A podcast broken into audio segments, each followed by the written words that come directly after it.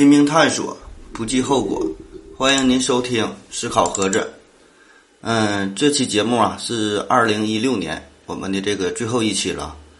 在这里呢，先预祝大家在2017年有一个全新的美好的一个开始，祝大家呢节日快乐。继续我们的还有不可能的事儿系列，今天的主题是叫绝对零度，这呢也是我们这一系列的最后一期节目了。本来计划这个还有不可能的事儿，就是还有一期节目叫经济学中的不可能三角，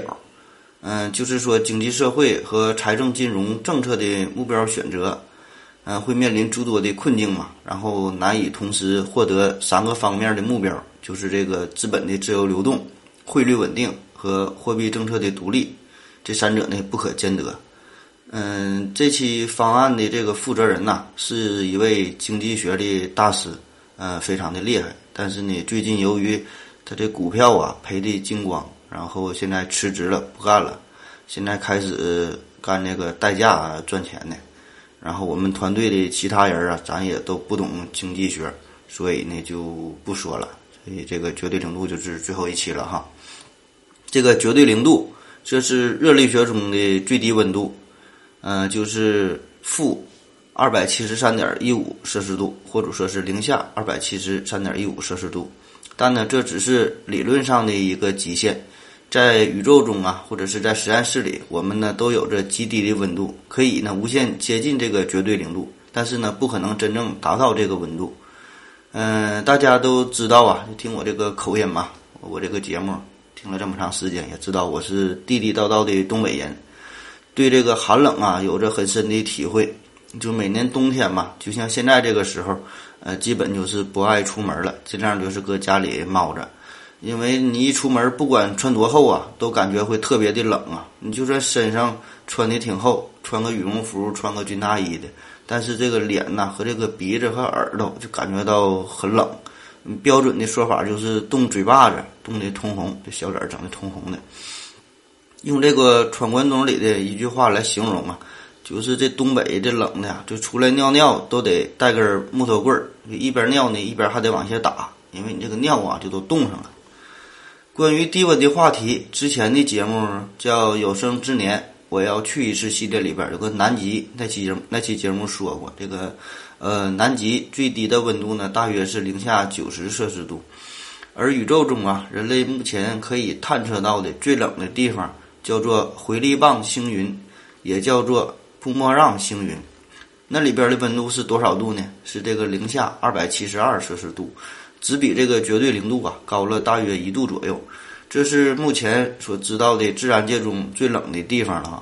估计我想这个是上帝的冰箱，可能是它里边放点黄花鱼放点羊肉片啥的，等着过年吃呢。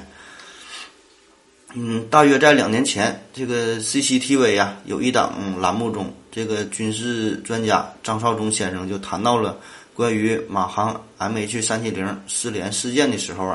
他就说咱们现在可以通过这个红外遥感卫星进行探测，可以探测到零下700多度的这个物体。这个感觉你是在逗我吗？这个而且这个节目是 CCTV4 就是这个中文国际频道你这个感觉就是丢人有点丢大了吧？哎呀，这个厉害了我的哥哈！真希望他只是这个一时的口误吧。咱们继续说这个回力棒星云，它这个温度说这个仅比绝对零度这个高出1度嘛，这是目前已知的唯一一个这个温度是低于宇宙背景辐射的天体。这个啥叫宇宙背景辐射，那咱得从头说起。就话说在这个宇宙大爆炸的时候，那时候的这个宇宙的温度相当的高，科学家推测那时候温度能达到100多亿度。在关于这物理学特别是天文学里边一说到数，那就基本就得是动不动就是几百万几千万几亿好几百亿的都得说的，就跟那个不要钱似的哈。这个100亿度有多热呢？这个也没法形容，反正就是后来这个温度就开始下降，一点点降低嘛，直到现在这个样子。自从这个宇宙大爆炸以后，这个100多亿年的时间里太空呢已经变成了一个非常寒冷的这种环境，平均的温度呢就是零下270.3摄氏度，这个温度呢，就是叫宇宙的一个背景辐射，就是在宇宙这个大环境下呀，是一个非常寒冷的环境。而这个绝对零度呢，就是这个自然界的这个下限嘛。根据经典物理学，就是一旦达到了这一临界的状态啊，所有的原子分子啊都将停止一切的运动。这个热力学第3定律就指出啊，这个绝对零度是不可能达到的，而且越是接近这个绝对零度，那么呢降温的难度呢也就会越大。这感觉就跟想要把那个物体啊加速到光速是一个道理，都是通过公式的计算这么算出来的。那么这个回力棒星云为啥能这么冷呢？这个回力棒星云呐，它是由气体和尘埃组成的云团，是从一颗正在死亡的恒星中，以大于每秒150千米的速度这么喷溅出来的。这呢，正是导致这个回力棒星云呐急剧变冷的原因。这个就和咱们家里用的冰箱这个工作原理啊差不多，就是由于气体快速膨胀吸热的结果嘛。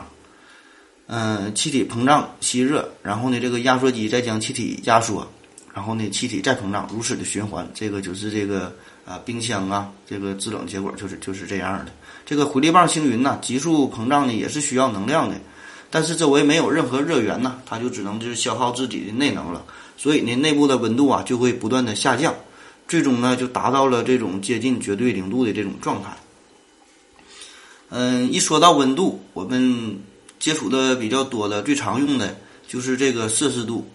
这个计量的单位。我们平时说的体温37度啊，水沸点是100度啊，零点那个结成冰啊，都是默认的以这个摄氏度为单位的。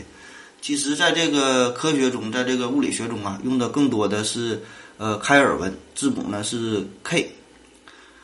所以为啥说这个开尔文这个它就厉害呢？因为呢它能以自己的这个名字啊作为一个物理学的单位。其实呢这倒不算啥，因为很多人都是把他的名字作为了物理学单位嘛。更重要的是啊，这个开尔文呢，这是这个物理学7个基本单位之一，就是这个有这个米啊、秒啊、安培啊等等，就一共就有7个单位，这个是最基本的物理的里边的单位嘛。所以呢这个你看，就连这个牛顿啊、焦耳啊、赫兹啊、瓦特啊、特斯拉呀、帕斯卡呀等等这些人呢都不好使。说到这儿啊，我就突然有个问题哈，你说这个爱因斯坦这么牛逼哈，这么厉害，怎么没有一个物理单位以他的这个名作为单位呢？或许是因为可能是物理学发展到他那个年代，这个名可能都已经起的差不多了，就物理学的单位啊基本都有单位了，也不好意思把谁给剔出去哈。那么其实也不完全是这样，因为在那时候你想想，有这个关于放射性这个研究嘛，放射性活度单位还是居里呢，你这个又得怎么解释呢？当然了，反正这个又是这个老爱呀，人家本人也是根本不在意这点屁事儿哈，就是咱们跟着瞎操心闲扯淡啊。这个还得说这个开尔文呐，这个英国的物理学家开尔文爵士，他呢提出了温度有下限的学说，还制定了以自然界温度下限作为基准的普氏温度单位，就是这个绝对零度。然后呢，在1954年，国际度量衡总会就决定了以这个绝对温度啊作为基础，制定了新的国际温度单位，就是没有负数了，就是从0开始。这样的好处就是便于计算嘛。这个绝对零度啊，就是开尔文的温度表定义的零点嘛，就是0K。这个写起来呢，看起来就像这个 OK 似的哈。这个0K 呢，就相当于我们说的这个-273.15摄氏度，这个呢是它俩之间的一个转换。这个开氏温表的好处啊，就是便于物理学中的应用嘛，因为我们平时生活啊，可能基本都是在0度以上，在东北啊，在这边寒冷的时候，可能用到0度以下的这个温度，而在这个物理学中啊，很多情况下都要涉及到低温，涉及到负数，如果用这个摄氏度来计算来表示啊，就不方便嘛。而这个开氏的温度，这个好处就是从0开始嘛，一切都是大于0的这些温度，就看起来也方便多了。其实啊，关于这个温度的单位还有很多种其他的方式，就比如说还有一种计量的方式叫做华氏温度。我之前呢一直觉得这个华氏温度是咱们中华民族发明的呢，直到做这期节目我才知道啊，这个华氏温度是人家老美发明的，而且也是美国人最喜欢的比较常用的计量方式。此外呢，还有什么兰氏温度啊、列氏温度啊等等很多种方式，但是用的都是比较少，都没普及开来。那么当我们谈到温度时，这个温度的本质到底是什么呢？它指定不是我们个人主观的感觉，因为我们的感觉很有限呐，而且我们的感觉也不准呐。这个物质的温度啊，从微观的角度来说呢，它呢是取决于物质内部分子、原子等这些粒子的动能。这些粒子一动弹，动弹的越欢实，这个物质的这个温度啊就越高。这个粒子越消停，就不动弹了，老实了，这个物质的温度啊就越低。高比格的说法啊，就是说根据麦克斯韦·玻尔兹曼分布，这个粒子的动能越大，物质的温度呢也会相应的越高。人类对于极低温度的探索和追求啊，其实呢也就是最近这100来年的事儿。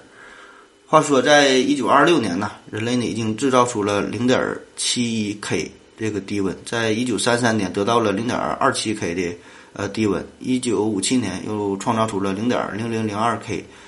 超低温的记录。目前人类甚至已经得到了公认的这个最低的温度啊，是距离这绝对零度呢只差3000万分之1度的这个低温，可是始终呢不可能达到绝对零度。那么我们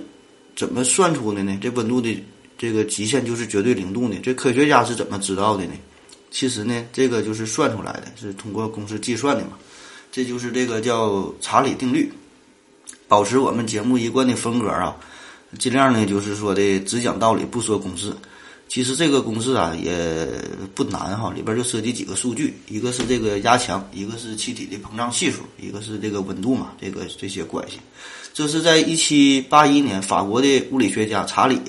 他的这个实验呢，就是得出的一个推论的，得出的这个理论值，就根据查理定律，就是一定质量与体积的气体，它的压强呢和温度呢就是成正比。换一种说法，也可以理解为，这个质量和压强一定的气体，它的体积呢和温度呢就是成正比。反正就是说这四个数吧，这四个数把其中两个数给固定起来，那么另外两个数就会成比例的变化，要么就正比例，要么就是反比例的。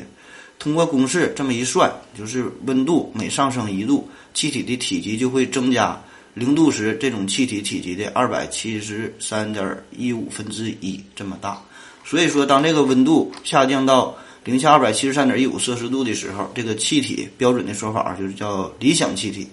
它的体积呢就会变为0。这样啊，在这个数学计算，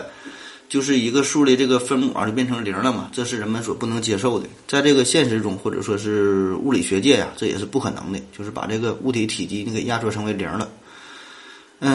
但是这个我们感觉啊，这还行呢，起码这还是个0。上期节目说那光速嘛，都出现了这个虚数了，更是让人难以理解。所以这里我们也能看出来啊，就是这个物理学和这个数学的关系。这个物理学家态度就是，反正我有公式，不管啥事儿，我就通过计算，我有公式这么一算，就可以得出一个方程的解。具体啥意思我也不知道，我也不管，反正我是算出来了。然后呢，就把这个问题啊，就又抛给了物理学家。今天呢，我给你算出一个负数的能量，明天呢，给你整出一个虚数的质量。至于能不能发现，能不能制造出来，那就与我无关了，那就是你这物理学家的事儿了。这个物理学家呀，这种感觉就是心中呢有100个这个草泥马就是奔腾而过哈，有100万个不乐意，但也没有办法啊，你还得感谢人家，毕竟这个物理学家人家努力了，人家帮你算出数来了，剩下呢就是你的任务了，就是数学家就只能帮你到这了哈。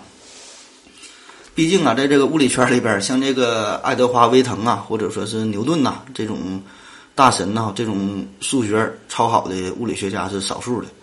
多数呢就是像这个爱因斯坦这种，就数学比较差的啊，这是他自己说的，这咱可不敢这么说。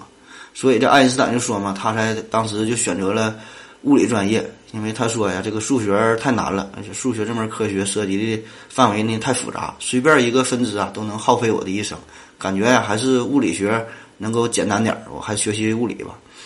人家说的也对，最后你不整出相对论了吗？当然这个爱因斯坦他就这么一说，你就这么一听吧，你也千万别当真。这个爱因斯坦说他自己这个数学学的不好啊，和你感觉你这个数学学的不好那是两码回事儿。就像是有一天可能这个王思聪啊，他可能会发牢骚说的，最近手头有点紧呐，资金周转不开，这个钱有点不够用了。他说这个钱不够用和你感觉这个钱不够用，那就是完全两码回事儿啊。又有点扯远了。刚才说到哪了？说那个啊，说温度，温度，咱们那个用的这个是摄氏温度嘛，摄氏度，这是我们最常用的、最为熟知的。这个是怎么定义的呢？啊，对，我想起来了，刚才说这个查理公式哈，查理公式，这个公式里边涉及到压强嘛，然后我们想定义这个摄氏温度，就是取一标准大气压的情况下，就是把这个压强先固定下来，让这个数不变，然后以水啊开始凝结成为冰这个温度呢，就是水凝固的这凝固点呐，设为零摄氏度，然后把水沸腾的温度，这个液体变成气体的这个点，设为100摄氏度，然后啊在这两点之间呢就取100等份，然后每一份呢就是1摄氏度。这个高压锅呀也是利用这里边的关于这个压强温度的关系来制造出来的哈。关于这个温度的定义，这个呀纯是咱们人类自己这么设定的，就像老外呀把这个1英尺长啊曾经定义成为一个成年男子一只脚的长度一样，也没有啥道理，就是这规矩就是这么定的，就自然界本身就是这样。你测与不测，那温度就在那里，就看你怎么测，你怎么定义它了。而我们人类啊，能够感知到的范围啊，其实是非常有限、非常狭窄的。就拿这个视觉范围这个来说吧，我们能看到的就是这个可见光嘛，这个光谱是非常窄，在红外线和紫外线之外呢，我们都是感觉不到的。再比如这个听觉方面，就有这个次声波和超声波嘛，在这之外，人类也是同样也是察觉不到的。而对于温度这个感觉方面啊，太冷太热我们也是无法准确的感知，就只能有一个大方向的概念，就是太冷了太热了，甚至说如果真的变得再剧烈一点，感觉到的就只是疼了，就是一种痛觉了，根本就不是温度觉的这种感觉了。而且啊，人类的这种感觉嘛只有5种感觉，就视觉、听觉、嗅觉、味觉、触觉嘛。如果这宇宙中啊真的就存在其他的这种刺激，就是超越了这5种感觉，那么呢我们就是感觉不到的哈，就这第6感哈，因为我们这个接收器啊都是太有限了。想到这儿啊，我就感觉咱们人类也是太渺小了，虽然我们现在已经制造出了很多的工具啊，很多高级的设备，可以呢拓展我们的这种感觉的范围，就红外线探测仪或者是这个超声波探测啊，这些我们都在努力的延长自己的这个世界的范围，就是扩大自己的耳朵听觉的范围。可是呢，我们认识啊仍然是十分有限的，这种有限呢就把我们限定在一个狭小的范围以内，我们呢只能通过我们的方式呢来看待世界。就好比说吧，我们只能用我们家里的这锅呀来炖鱼。如果有一天呢，如果我这个隔壁老王呢，他呢送我这一头鲸鱼，那我怎么办呢？我只能把这个鲸鱼啊切成一小块一小块的，每次吃的时候呢只能炖其中的一块，我没法呢炖出一个整条的这个红烧鲸鱼出来哈，我没有这么大的锅呀。下面就让我们从这个日常生活经验出发呀，这个关于这个热力学定律，就是热力学第3定律啊，我们说是为啥这个绝对零度呢达不到呢？举一个这个现实点的例子啊，就是为了让大家便于理解，就是感受一下这个热力传导的这个方向的问题。就比如有一大桶热水吧，这桶热水的温度呢是90摄氏度，然后呢有一枚烧得很热的，甚至说烧红了的一个这个绣花针，这个针的温度啊当然要比这个水桶里的水的温度要高了，但是呢如果从整体来看，这桶水所蕴含的这个能量啊远远要比这个绣花针要有的蕴含的这能量要是多。但是呢当把这个针扔到水桶里的时候，发生热传导的过程啊，是这个针的能量传导到了水中。所以啊在这里边呢就是只看温度不看呢蕴含能量的大小，就是只要是高温的东西，它就会想方设法把自己的温度呢传导到周围比它温度低的物体上。所以吧，我们再看呢这个西游记第16回，这里边呢就是那个偷那个袈裟的那集哈，这个孙悟空啊上天宫嘛，去那个广目天王那里就借了避火罩，就保护他师傅唐僧啊，然后结果这帮人就放火嘛，这个寺庙化为灰烬，然后这个黑熊怪趁火打劫偷走了袈裟，然后金池长老见袈裟丢了，寺庙也被烧毁了，最后呢无奈的就是撞墙自尽了哈。这个呢在现实中呢也是不可能的，我也没太理解这个避火罩究竟是什么材料，怎么制造出来的哈。反正按我的想法就是，你这避火罩给这个唐僧要是扣上了，就这么烧一宿，那基本呢就会成了一道这个干锅糖生肉了。咱们说了半天呢，好像没有什么办法能够达到这个绝对零度嘛。我们可以从这个朴素的思想出发呀，就是说的怎么就达不到这个绝对零度呢？之前不是说这个温度就是微观世界中分子和原子运动产生的嘛？那咱就从贝里尔出发，就咱贝里尔合计哈，温度是由这些粒子产生的。那么要达到绝对零度，我们把这些粒子都给拿走，就是没有粒子，就更没有运动了呗。这样不就总行了吗？这个在逻辑上是成立的。另外一种办法呢，就是这些粒子嘛，它不运动嘛，我们就不让它运动，就像孙悟空啊喊一声定，然后呢这粒子就不动了。你看这在逻辑上也没毛病嘛。那咱们就一一分析一下。第一种情况啊，我们想象把空间里的基本粒子全都抽出来，可以想象一下啊，有一个密闭的玻璃罩子，然后呢里面呢只有空气，那么呢我们就可以把这个空气抽干嘛。在理想状态下，这罩子里就没有分子了，这就是真空嘛。那么这里边呢是不是就没有内能了呢？这个罩子里边是不是就是绝对零度了呢？这个说法对不对呢？这里涉及啊几个方面。首先就是对于真空的定义，我们是否真正能制造出这样一个绝对真空的状态呢？一说到真空啊，我的脑海里可能出现的第一个形象啊，浮现出来的就是这个暖壶的形象啊，就是一种铁皮的，外边呢画着大红花，然后呢，里边的这个热水瓶的这个内胆呐，是这个像那个镜面似的，是双层抽真空的结构。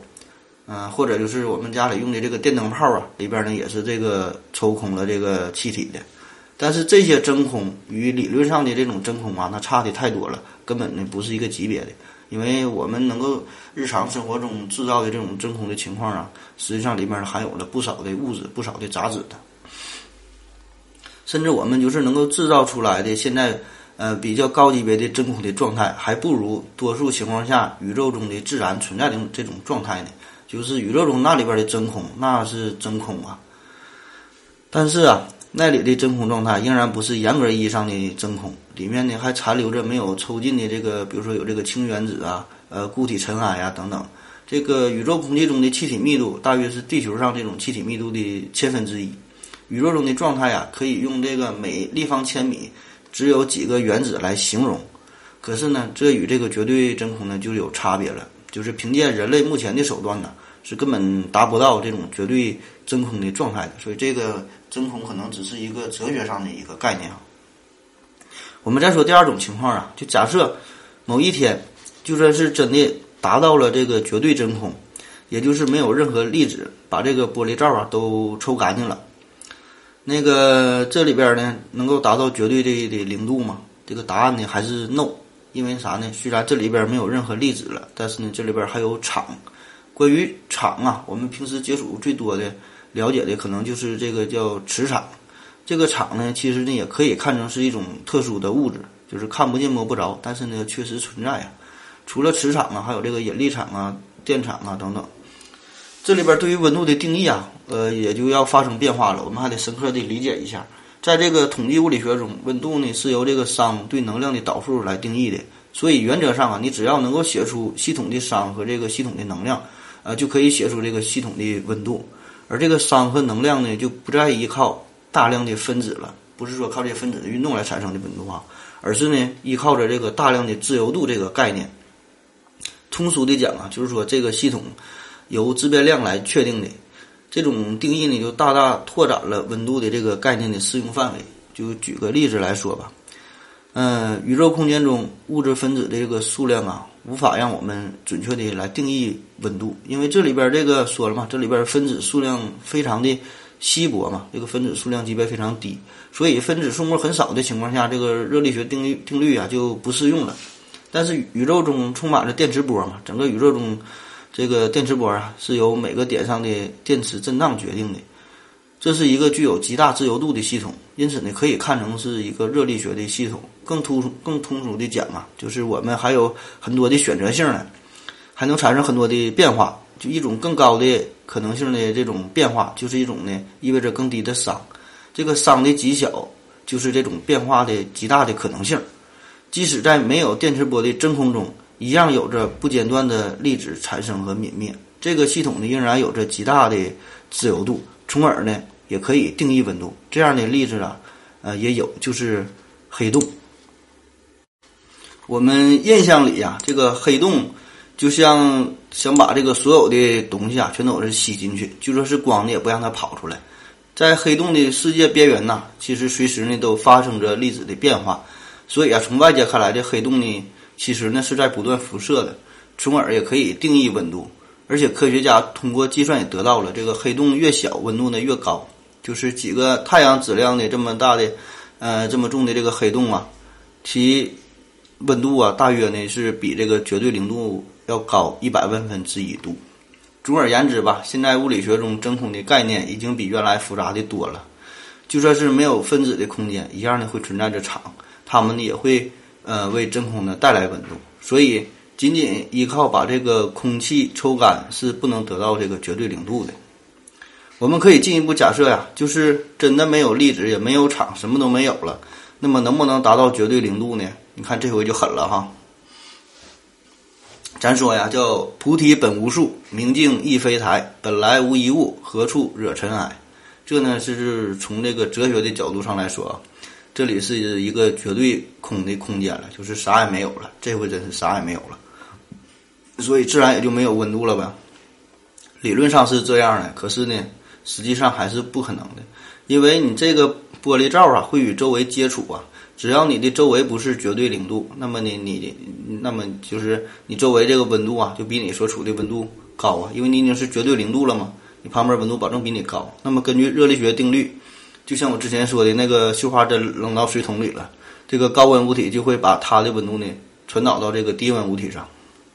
你想啊，起码得有个东西装这些气体或者是什么形态的物体吧。这个容器壁与周围接触，然后呢就会发生这个热量的传递，这个空间就不是绝对零度。如此循环呢，这个容器就变成了一个无限的冷源，就是不断的从周围呢吸收热量，直到自己与周围这种温度达到了平衡，就妥协了，就是旁边这些物体啊都服了，你实在是太冷了，你太冷酷了，我干不过你，我给你点温度吧，你别这么冷酷了。所以最终的结果啊，就是还是不可能达到绝对零度，除非有一种情况，就是这个全宇宙都是绝对零度，就处处平衡，都是这个-273.15摄氏度。当然这种状态呀，这个凭我们现在的这种对宇宙的认知，就是宇宙这么变化呀，任其自然发展是不可能的，不可能达到这种绝对零度的冷寂状态，只有上帝啊可能才能制造出来吧。类似的故事啊，我就想到了一个，就是爱迪生他有一个助手，有一天这个爱迪生助手啊就嘚瑟的就跟这个爱迪生说了，说我有一个想法啊，我想制造出一种溶剂，这种溶剂啊可厉害了，比这个王水呢还厉害，它呢能够溶解世界上所有一切的东西，就不管什么金属啊、玻璃啊、木头啊、石头啊，什么东西只要往里边一扔就都能化为乌有。你怎么样，这想法不错吧？这爱迪生啊当时是头也没抬呀，就问了他一句，那你他妈打算用啥玩意装他呢？哎呀，更进一步的说，我们的这个能力啊，不仅是达不到绝对零度，而且就算是真的有这个绝对零度，我们呢都检测不到。就是说，上帝他就真创造出了一块的区域是绝对零度，那我们能够发现吗？有没有一种测量温度的仪器可以测到这个绝对零度，而不会干扰这个受测的系统呢？这呢是同样是不可能的，因为这个受测试的系统啊，如果受到了任何一丢丢的这个干扰啊，就本来安静的这原子呢就会开始运动了，哪怕是动一下它就变了，从而呢就不是绝对零度了。所以这个绝对零度啊，就目前来看我们是无法测量的，而只能是依靠计算算出来的，只能是存在人们深深的脑海里啊。我们回忆一下啊，在我们上高中的时候就知道这个温度是用大量分子的平均运动来定义的嘛，这里边其实有两个非常模糊的概念，可能我们上学时候没有注意到，也别说没有注意到了，连这个概念是啥能记住就不错了，根本也不用也不理解呀。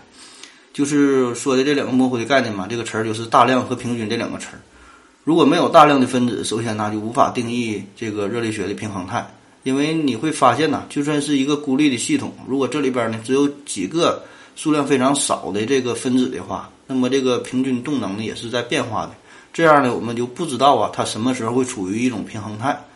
这个也可以参考一下我们之前说的那个永动机系列中啊说的那个麦克斯韦尔那个地方，可以听一听。所以说如果你要是问这个一个分子，或者是说几个分子、10个分子、8个分子这个它们是多少摄氏度，你这么问呢就没有意义了，因为这个温度啊是一个相对宏观上的概念。那么到底你说多少个分子凑在一起才能有意义呢？说它们是多少温度才有意义呢？这呢就类似的就相当于这个哲学中的骨墩论证和这个秃头论证了。这就是这个宏观和微观上的这个关系啊，这里边一定是有一个边界，但这个界限在哪呢？谁也说不清楚。你到底有多少个分子才能构成运动？从宏观上来看才算有温度啊。在这物理学中啊，涉及到宇观、宏观、微观的概念嘛，对于不同的定理都有着自己的适用的范围。就比如说这个牛顿力学就适用于低速运动的状态，接近光速时呢就失效了。类似的一切这个实际气体啊，在接近零下273.15摄氏度的时候，就表现出明显的这个量子的特性了。这时气体啊就早已变成了液态或者是固态，以往的公式计算呢就都不灵了。总之，气体分子的运动啊就已经不再遵守经典力学的这个热力学统计规律了。通过大量的实验以及经过这个量子力学修正啊，最后呢就导出了在接近绝对零度的地方，这个分子的动能啊趋于一个固定的值，这个值叫做0点能量。这说明就是在绝对零度的时候，分子的能量啊其实并不是零，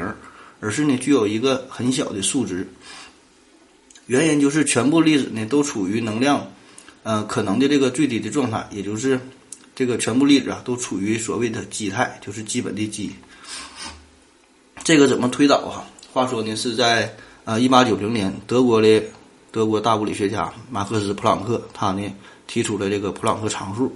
这个概念啊。这啥意思？就是说粒子的速度的不确定性和位置的不确定性的这个乘积一定呢不能小于这个普朗克常数。这是我们生活着这个宇宙啊所具有的一个基本的物理定律。换句话说呢，也就是这个海森堡的这个测不准原理。这和温度又有啥关系呢？也就是啊，当粒子处于绝对零度的时候，这个粒子的运动速度就为0了嘛，那么它这个位置不就是确定了吗？它就不动它了，这就与这个定律相违背了。因而呢，我们可以在理论上就得出啊，说这个绝对零度呢是不能达到的。那么真空零点又是咋回事呢？这是因为啊，就是在这个绝对零度的时候，发现或者说可以推测这个粒子的振动而得名的。这是这个量子真空中所蕴含着巨大的本体的能量。这个海森堡这个不确定原理就指出嘛，不可能同时以较高的精确度得知粒子的位置和动量。因而当这个温度降到绝对零度的时候，这个位置确定了，那么粒子啊必然会仍然在振动，而且这种振动呢应该是无穷大的。你否则这个粒子完全停止下来了，这个动量和位置呢就可以同时精准地测出来了，这就违反了这个测不准原理了嘛。所以这种粒子在绝对零度时的振动啊所具有的能量就是这个0点能，而且科学家呢已经通过这个卡西米尔效应啊，已经证实它确实存在了。然而这个0点能量这个词儿啊，却与一些具有争议性的领域呢牵扯上了关系，主要就是一些人想设计和发明出所谓的免费能量的装置。这个在概念上呢与过去的永动机啊其实呢是一个道理的，都是相类似的。因为呢，这是在绝对零度的情况下，还能释放出源源不断的能量，那不就是一台这个永动机了吗？这个挺有意思哈。本来给我们的感觉就是，绝对零度应该是非常非常寒冷的情况下哈，一切运动都应该停止了，没有任何能量了。反而呢，在这种情况下呢，却蕴含着无穷的能量，真是你的能量已经超乎你的想象了。但问题是呢，我们还达不到绝对零度啊。说到绝对零度，这种超低温呐，咱们就得介绍一下这个叫玻色爱因斯坦凝聚。这呢和这个外太空宇宙背景辐射的 3K 温度相比较啊，实现这个玻色爱因斯坦凝聚的温度呢比这要求的还要低，就可想而知啊，在实验室上要实现这种玻色爱因斯坦凝聚状态啊，是非常困难的。其实在80多年前呢，爱因斯坦就已经预言了这种新的物质状态，但是由于当时实验条件有限嘛，无法达到极低的温度，所以呢也没法真正制造出来这个玻色爱因斯坦凝聚。直到1995年这个麻省理工学院才首次成功，他们使用气态的这种铷原子在170纳开尔文的这种低温下首次获得了玻色爱因斯坦凝聚。咱们就大概了解一下吧，这个啥是这种玻色爱因斯坦凝聚啊，还有说这个东西它有啥用呢，咱就大概了解了解，听个热闹吧。这个常温下呀，气体原子的行为呢就像是台球一样，就是这个原子之间以及与这个容器壁之间互相碰撞互相作用，这些呢都遵守有经典力学的定律。当这个温度变得低呀，就低温的原子运动，它的相互作用呢是遵守的这个量子力学的定律，就是由这个德布罗意波啊来描述这个运动。当这个温度继续下降，就温度足够低的时候，这个原子的运动这个速度啊就变得足够慢，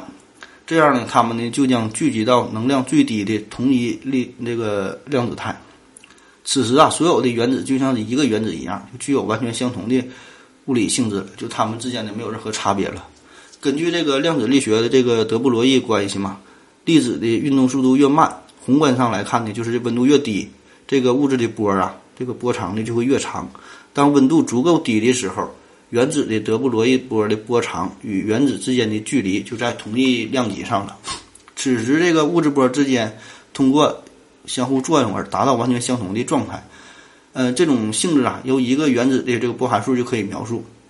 当这温度是绝对零度的时候，这热运动现象就消失了，这个原子啊就处于理想的这个玻色爱因斯坦的这个冷凝态了。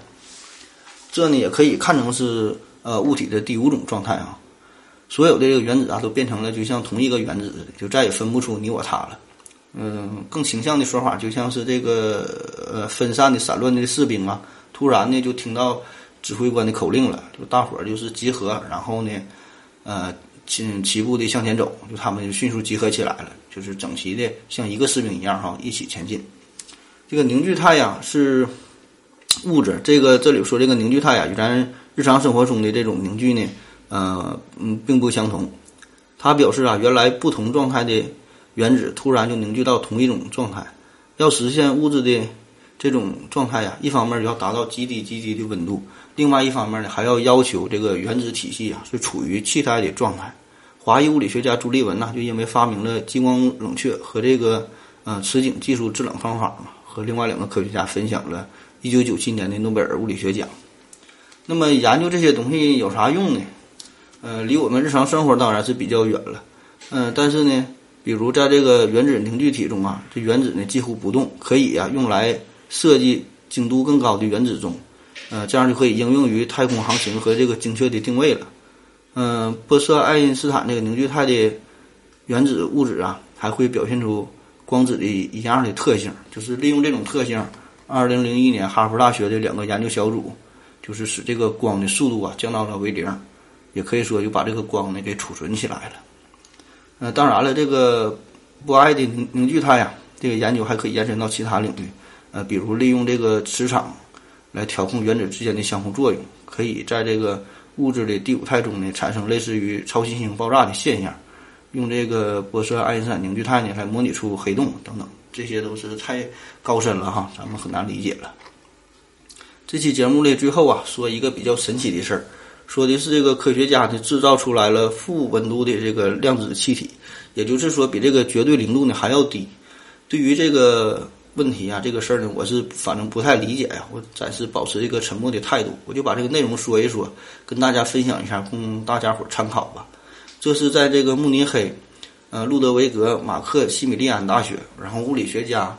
乌尔里奇施耐德他就说，从技术上来讲啊，人们能从一条温度曲线上读出一系列的温度数，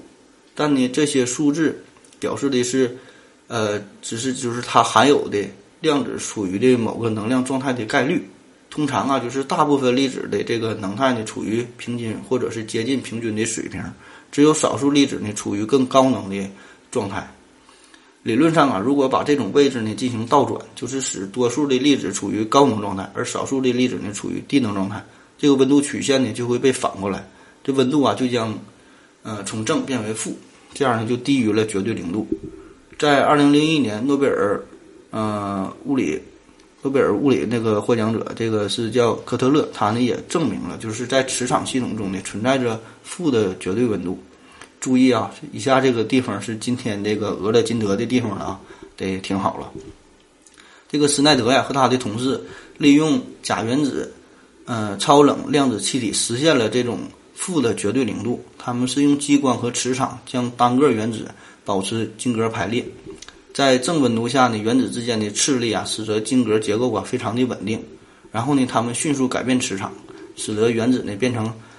相互吸引而不是排斥了。施耐德就说呀，这种突然的转换使得原子还来不及反应，就从他们就最稳定的状态，也就是最低能量的状态，突然的跳到了可以达到最高能量的状态，就像是这个坐过山车似的，从这个山谷呢，突然就是到达了山峰。在正常温度下呀，这种逆转呢是不稳定的，就原子啊瞬间呢就会发生坍塌。他们呢也同时就是调整了这个市井的激光场，增强能量，让这个原子呢稳定在原来的位置上。这样的结果就是气体就实现了从高于绝对零度呢变成了低于绝对零度的这种转变。这个温度啊，大约是负10^10这个开尔文这个温度的水平上。这项研究啊已经被发表在很多科学杂志上，这是人类物理学上最大的突破。许多科学家呀表示，这将为发现新的物质，就是这个暗物质啊，提供了一个路径。反正这个呀我也听得不是特别懂啊，反正我个人感觉呀，就像是。有点像咱们现在就是有这个很多二线三线的明星啊，就想出名，那么怎么能出名呢？直接出名是不好使了，就可以先作践自己，就是先把自己整出名再说，不管是正面新闻还是负面新闻，只要你能红能报道我能出名就行，然后你再试着把这个方向啊再给转过来。想想确实也是啊，这些有许多明星可能努力了好几年也没什么名气，反倒是因为这个酒驾出名的，有的是因为吸毒出名的，有的是因为这个出轨出名的，有的是因为当小三出名的。但是在物理学中啊，这种转变是极其困难的，对于做人来说呀也绝非易事。可是有些人就是这样啊，就算是不能流芳百世也得遗臭万年，反正是得折腾出点这个名堂再说。今天的内容啊差不多就是这样了。最后呢，还得啰嗦几句关于这个热力学第三定律的事儿，因为有这个热三律的存在嘛，这就意味着就我们连彻底输掉都不可能。就像说呢，你就认输了，就是还得削你，为啥呢？因为这个宇宙啊，如果是个孤立系统的话，那么多半呢，它最终啊将会达到这个热寂的状态，就是永远呢沉浸在无尽的暗夜之中，所有的星星都是。死掉了，所有的地方这个空间呢都变得非常的空旷、萧条、安静，接近这个绝对零度。这种状况啊，永远在恶化，宇宙整体的熵呢不断的在增加，永远的也不会停止。我们只能是看着这宇宙啊一点点的死亡，却你没法改变。即使啊，你承认你的无知，承认你的无能也不行，你还得被无情的折磨。最终呢，等待死亡的降临，达到这种永远的平衡。